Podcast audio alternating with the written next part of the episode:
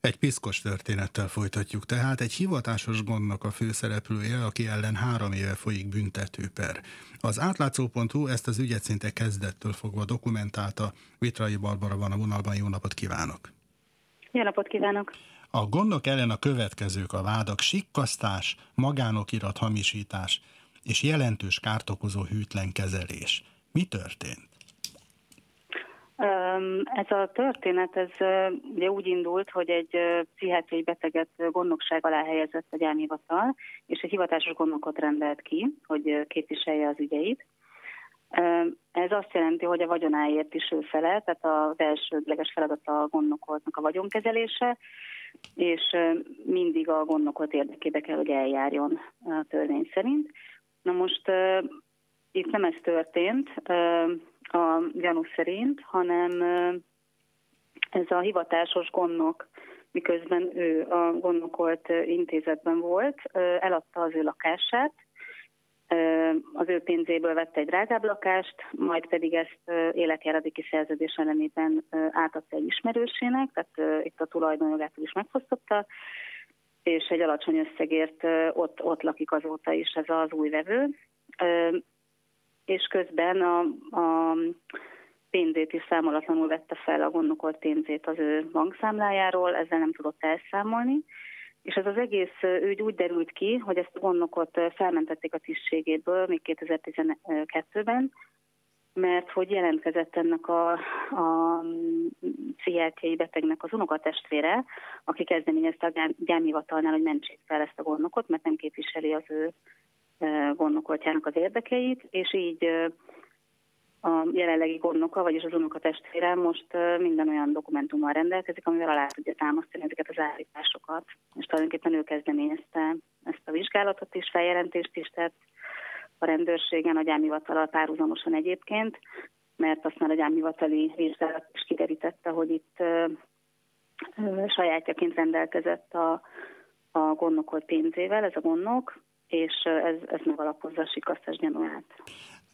Egy pillanatra visszatérve erre a, erre a lakásügyletre, jól értettem, hogy itt arról van szó, hogy a gondnokoltnak, a pszichiátriai betegnek volt egy lakása, amit a gondnok úgy adott el, hogy nem kért érte vételárat, hanem úgynevezett életjáradékot kötött ki, és ez az életjáradék, ez egy annyira alacsony összeg, hogy még a környéken szokásos lakásbérleti díjaknak is csak töredéke?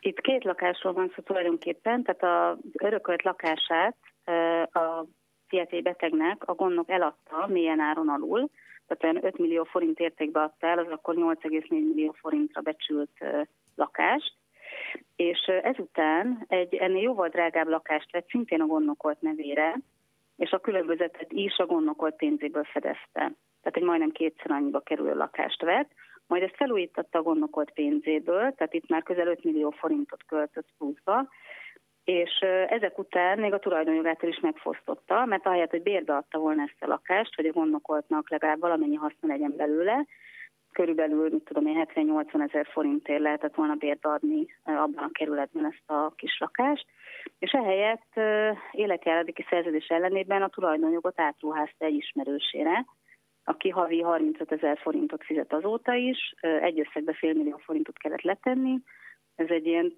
mostani értéken ilyen 12 milliós lakásról van szó, és félmillió forintot befizetett, majd azóta is havi 35 ezer forintért lakik ott, és az övé a tulajdonjog is.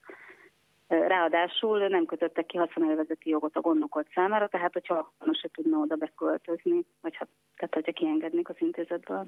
Tehát azt mondja, hogy ezt a, a, az időközben hazaérkező vagy felbukkanó unokatestvér előbb vette észre, mint a gyámhivatal? A gyámhivatal nem, hogy nem vette észre, hanem végig engedélyt adott ezekre. Tehát a gondok engedélyt a gyámhivatalnak tartozik elszámolással. Engedélyt adott és ezekre az ügyletekre? Hát ezt, ezt inkább a hétköznapi nyelvben én falazásnak nevezném. Ö, nagyon szépen le van papírozva ez az egész ügy, tehát azért, azért jó, hogy ezek a dokumentumok így előkerültek azonok a testvér által, mert ugye a, a gondnoknak minden ilyen ügylethez engedélyt kell kérnie. Tehát a kizáró gondnokság miatt ugye a gondnokolt nem dönthet semmilyen ügyben, nem köthet szerződéseket, nem adhatja el a lakását, stb. Ezeket a gondnok végzi, de minden esetben a gyámhivatal jóváhagyását kell kérnie. Tehát az első lakást azt úgy adta el, hogy engedélyt kért rá, azzal indokolta, hogy rossz állapotban van a lakás, túl drága lenne felújítani, el kell adni. Ezt, ezt a lakást egyébként egy szomszédos kerületi gyárművatali vezetőnek adta el, aki, tehát hirdetés nélkül, aki amúgy szeretett volna lakást venni, ők ismerték egymást, és akkor mondta, hogy hát itt van ez a lakás, ezt, ezt végül is megveheti. Ő maga kért szakértői véleményt, tehát hogy mennyit ér a lakás, és akkor ez alapján a vélemény, szakértői vélemény alapján a gyámhivatal engedélyezte a lakás eladását, és aztán az új lakás megvételét is, azzal a kikötéssel, hogy bérbe adható ez a lakás. Amit aztán nem adtak bérbe. Nem adták bérbe, és addigra ők már hát mosták kezeiket, mert hogy átkerült egy másik kerületi gyámhivatalhoz az ügy, ugyanis a, a, a, amiatt, hogy egy másik kerületben vett a gondnokoltja számára új lakást, ezért a másik gyámhatóságnak a, a tehát ők a felügyelő szerv, és akkor ők onnantól, tehát 2010-ben vették át ezt az ügyet, és ők engedélyezték az életjáradéki szerződést is. Ugye a most folyó bűnperben, amelyben egyébként a gondok nem hajlandó se vallomást tenni, de még csak kérdésekre sem hajlandó válaszolni, pótmagánvádas eljárásban került bíróság elé. Hogyan és miért? Ugye említettem, hogy a gyármivatal is feljelentést tett, ezután a vizsgálat után, ahol kiderült, hogy itt több milliós hiány mutatkozik a gondnokoltnak a számláján, és ezzel párhuzamosan az unokatestvére is feljelentést tett, nem csak a pénzkezelés miatt, tehát a sikasztás miatt, hanem a lakáseladások miatt is. És itt a rendőrség két és fél évig nyomozott, majd pedig megszüntette a nyomozást arra hivatkozva, hogy itt nem történt bűncselekmény, vagy tehát, hogy nem történt bűncselekmény. Azzal indokolták, hogy, hogy a lakást azt temáron alud adták el, tehát, hogy elfogadták a, a gondoknak a korábbi érvelését, hogy ez egy nagyon lehasznált lakás volt, és tényleg csak ennyit ért. A pénzkezeléssel kapcsolatban pedig elfogadták azt, amit a, a gondnok korábban nyilatkozott, hogy, hogy teljesen jó hiszenben kezelte, tehát nem saját javára fordította a gondnokot pénzét, és amikor a, a hiányra fény derült, akkor ő visszafizette ezeket az összegeket. Na most ő akkor fizette vissza ezeket az összegeket, amikor már ugye fény derült arra, hogy itt valószínűleg bűncselekményről van szó, tehát ilyen esetben ez nem jelenti azt, hogy ő nem felelősségre vonható, hogy utólag visszafizet pénzeket. És a rendőrség úgy gondolta, hogy ha valaki ellopott valamennyi pénzt, aztán azt visszafizette, akkor nem történt semmi? Ezzel indokolta igen a, a rendőrség azt, hogy, hogy megszünteti a nyomozást, tehát hogy nem, nem emeltek vádat. És akkor itt el kellett dönteni a, a jelenlegi gondnokának, hogy, vagy az unokatestvérének, hogy akkor most mit kezdjen ezzel az ügyel, és akkor úgy döntöttek a, az ügyvédjével, hogy pótmagánvedes eljárásban próbálják felelősségre vonni. Uh-huh. Ezért, és, és ezért ez került is tart. Ekként a bíróság elé. Önök, az önök cikk sorozatából tudom, hogy ennek az embernek, ennek a bizonyos gondnoknak nem ez volt az első bűnpere. Mi volt a másik? A másik eset az nagyon hasonlít erre, annyi a különbség, hogy ott egy idős hölgyről volt szó, tehát nem pszichiátriai beteg, de ugyanúgy gondnokság alá helyezték, és neki is volt egy nagy értékű ingatlana, amit a gondnok azzal a címszóval, hogy azzal az, az érve, hogy őt intézeti ellátásba helyezze, eladta ezt az ingatlant, hogy biztosítsa ennek a magánotthonnak a, a fedezetét. És hát itt, itt falból meghirdette a lakást, de tulajdonképpen itt is az ismerősének adta el. Azt hiszem, hogy itt hát majdnem fele tehát a 18 millióra becsülték a lakást, és a 12 millióért adta el, de ott is életjáradéki szerződés ellenében, tehát ott is egy kisebb összeget kellett kifizetni elsőre, és utána pedig havonta egy X összeget. Ott, ott még annyiban különbözik az ügy, hogy tehát az ügyészség képviselte ott a vádat, és ott meggyanúsították a gyámhivatali ügyintézőt is, aki ezeket az ügyleteket engedélyezte, és ott volt egy orgazda is, aki, aki eladta a hölgynek az ingóságait a lakásból. Még azt is eladták? Azt is eladták, és úgy, hogy azt hiszem három és fél millióra becsülték körülbelül, a, tehát a, a gyámhivatal ennyire becsülte fel a, a szingóságokat, és végül egy millióért megvette ez az ecseri úti árus, és akkor a gondok arra hivatkozott, hogy nem tudta, nem tudta drágában eladni, hogy ő csak ezt az embert ismerte, és akkor így és ezt és a bíróság elfogadta ezek szerint. Ezt csak azért mondom, mert ugye itt hiába emelt vádat az ügyészség, beletört a bicskája, mert a gondnokot fölmentették, ugye? Igen, itt arra hivatkoztak, hogy nem színlelt szerződésről volt szó, ez az életjeladéki szerződés, ez valós volt, és, és hát elfogadták a gondoknak az érvelését, hogy azért volt szükség a lakás eladására, és az, a, továbbá az ingóságok eladására ilyen áron, hogy bekerüljön a hölgy az intézetbe. De ugye itt pont, pont az az ellentmondás, hogyha reális áron adja el a lakást, akkor nincs szükség ezekre. Tehát egyrészt, ha reális áron adja el a lakást, akkor, akkor ugye nem származik vagyoni hátrány belőle, másrészt volt egy kisebb lakása a hölgynek a nevén, aminek a, az ára elég lett volna ehhez, hogy bekerüljön a, az intézetbe, és mégis ő a drágább lakást adta el, és azt is áron alul. Na de mivel ezt a gondokot abban a bűnperben fölmentették, de a módszer, amit ebben az ügyben alkalmazott, ez kísértetiesen hasonlít a másikra úgy értem, hogy amit ott alkalmazott, az kísértetiesen hasonlít erre az ügyre, amelyben most zajlik az eljárás, ez elég rossz ómen, nem? Ezért adták a cikk sorozatnak azt a sokat mondó címet, hogy következmények nélkül?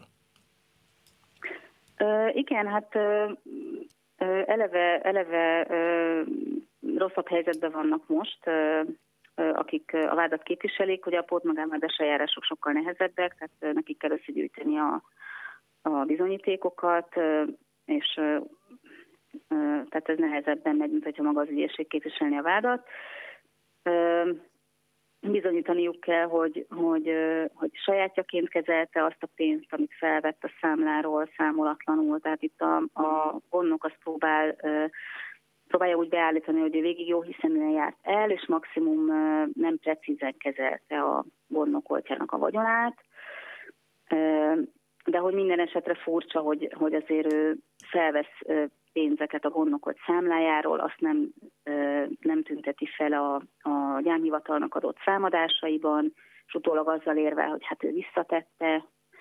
Tehát, hogy, hogy itt azért elég sok olyan pont van, amin, amin szerintem elbukhat.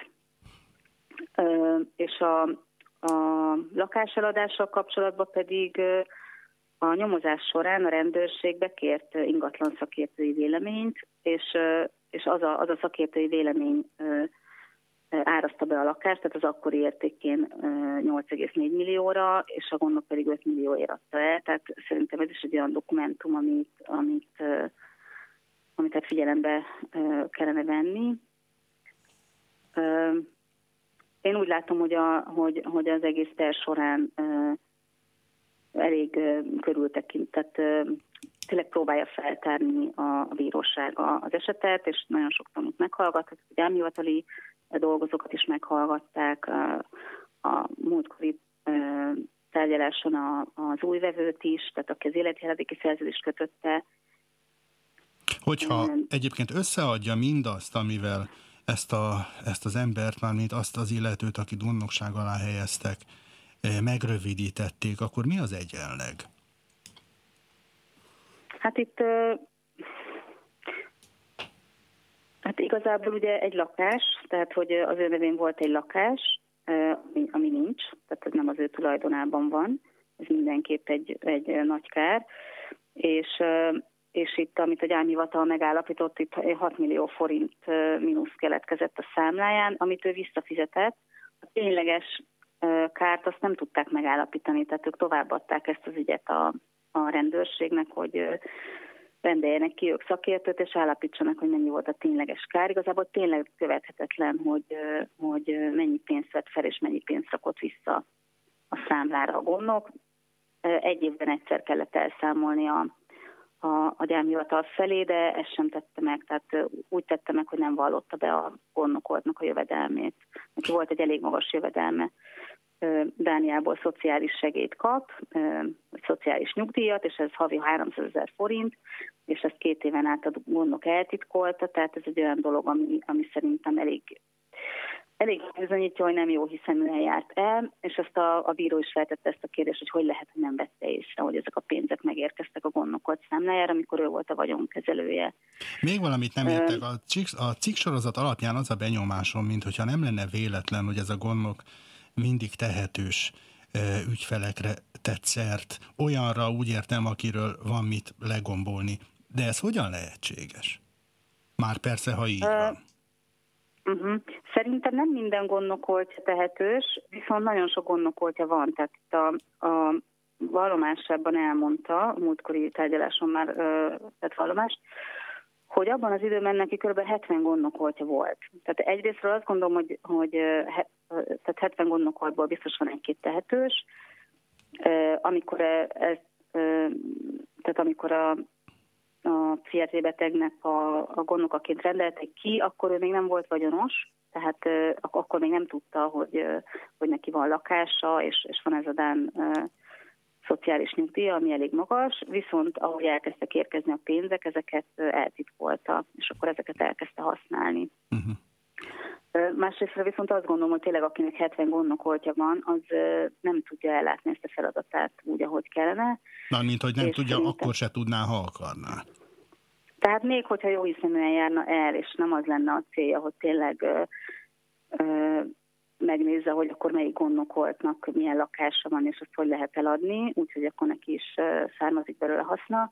Még akkor is azt gondolom, hogy ez egy lehetetlen feladat, és szerintem tágabb nézőpontból az egész gondnoksági rendszernek a, a működésképtelenségére világít rá ez az ügy, ahol, ahol minden teljesen szabályos, tehát a, a gyanúvatal részéről is minden jogszerű, a gondnok is mindenhez engedélyt kért, az életjárdéki szerződéshez is, a lakáseladáshoz is, készpénzfelvételhez is, tehát mindenre van papírozva, mégis a, az egész történetnek a vége az, hogy a gondnokoltnak nincs lakása, hogy egy csomó pénz végül is, hát ez a gondnokolt, ez elköltötte a, a, pénzét. a gondnok Igen. elköltötte mit a gondnokoltnak a pénzét. Mit gondol, ebből az ügyből le lehet, le lehet vonni az eseten túlmutató következtetéseket? Úgy értem, hogy a törvényes garanciák minthogyha csak formális biztosítékok lennének, és a valóságban gyerekjáték megkerülni ezeket. Elég, hogyha egy rosszban sántikáló gondnak összejátszik egy gyámhivatali ügyintézővel, és nyert ügye van? Hát a jelenlegi rendszerben igen, ez így van, és, és azt gondolom, hogy a, hogy a gondnok az, az ellenérdekelt abban, hogy a, hogy a gondnokoltat például kihozza az intézetből, és valóban gondoskodjon róla. Neki igazából az a kényelmes, főleg, hogy ennyi gondnokoltja van, hogy a, gondnok, hogy a, a gondnokoltak szépen ülnek egy intézetben, lehetőleg a, határ mentén, tehát hogy nagyon látogatni se kelljen, küld neki némi készpénzt, de hogy igazából nem teljesíti a feladatát, ami az lenne, hogy a gondnokolt érdekét képviselje. És ez igazából mindenkinek kényelmes, tehát a gyámhivatalnak és a gondnoknak is. És szerintem az, az, egy, az lenne a megoldás, hogy, hogy ezt az egész rendszert megreformálják, ahogy, ahogy erre Magyarországnak kötelezettsége is van, tehát tíz éve aláírt egy ENSZ egyezményt, amiben azt vállalta, hogy hogy a kizáró gondnokságot, mint olyan intézmény megszünteti. Tehát itt ugye arról van szó, hogy semmilyen jogügyletben nem dönthet.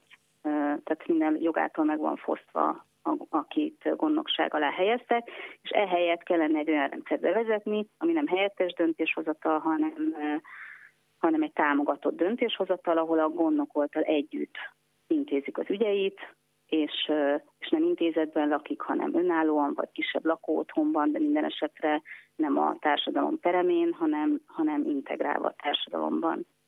Minden esetre, ami ezt az ügyet illeti, én gondolom, hogy nem szállnak le róla, amíg véget nem ér. Mire számít, hogy mikor ér véget?